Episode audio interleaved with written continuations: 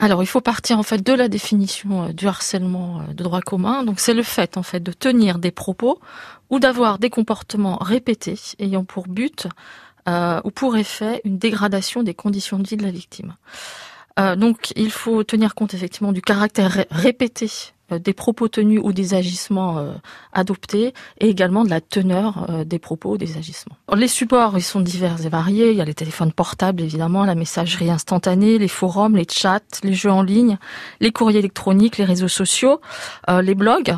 Et en fait, on va regarder notamment, pour caractériser effectivement ce, ce, ce cyberharcèlement, si les propos sont diffamatoires, s'ils sont discriminatoires, s'ils sont humiliants, agressif, injurieux, euh, euh, même la propagation de rumeurs pour constituer également un cyberharcèlement, euh, des intimidations, des insultes, des moqueries, des menaces. Donc mm. il y a vraiment diverses euh, formes de cyberharcèlement. Alors c'est vrai que des fois, parfois les contours effectivement du cyberharcèlement ne sont ne sont pas faciles à définir dès lors que l'infraction et le préjudice va être établi surtout par la victime qui reçoit le cyberharcèlement. Et c'est vrai que d'une victime à l'autre, euh, les propos tenus ou les agissements adoptés euh, peuvent avoir des conséquences différentes. Donc il ne faut pas penser effectivement que toutes les victimes peuvent être concernées par par les mêmes propos, par les mêmes agissements. Il, faut aussi tenir compte effectivement de la personnalité de la victime pour savoir et pour pour s'enquérir de, de, de, de savoir effectivement si il existe du cyberharcèlement.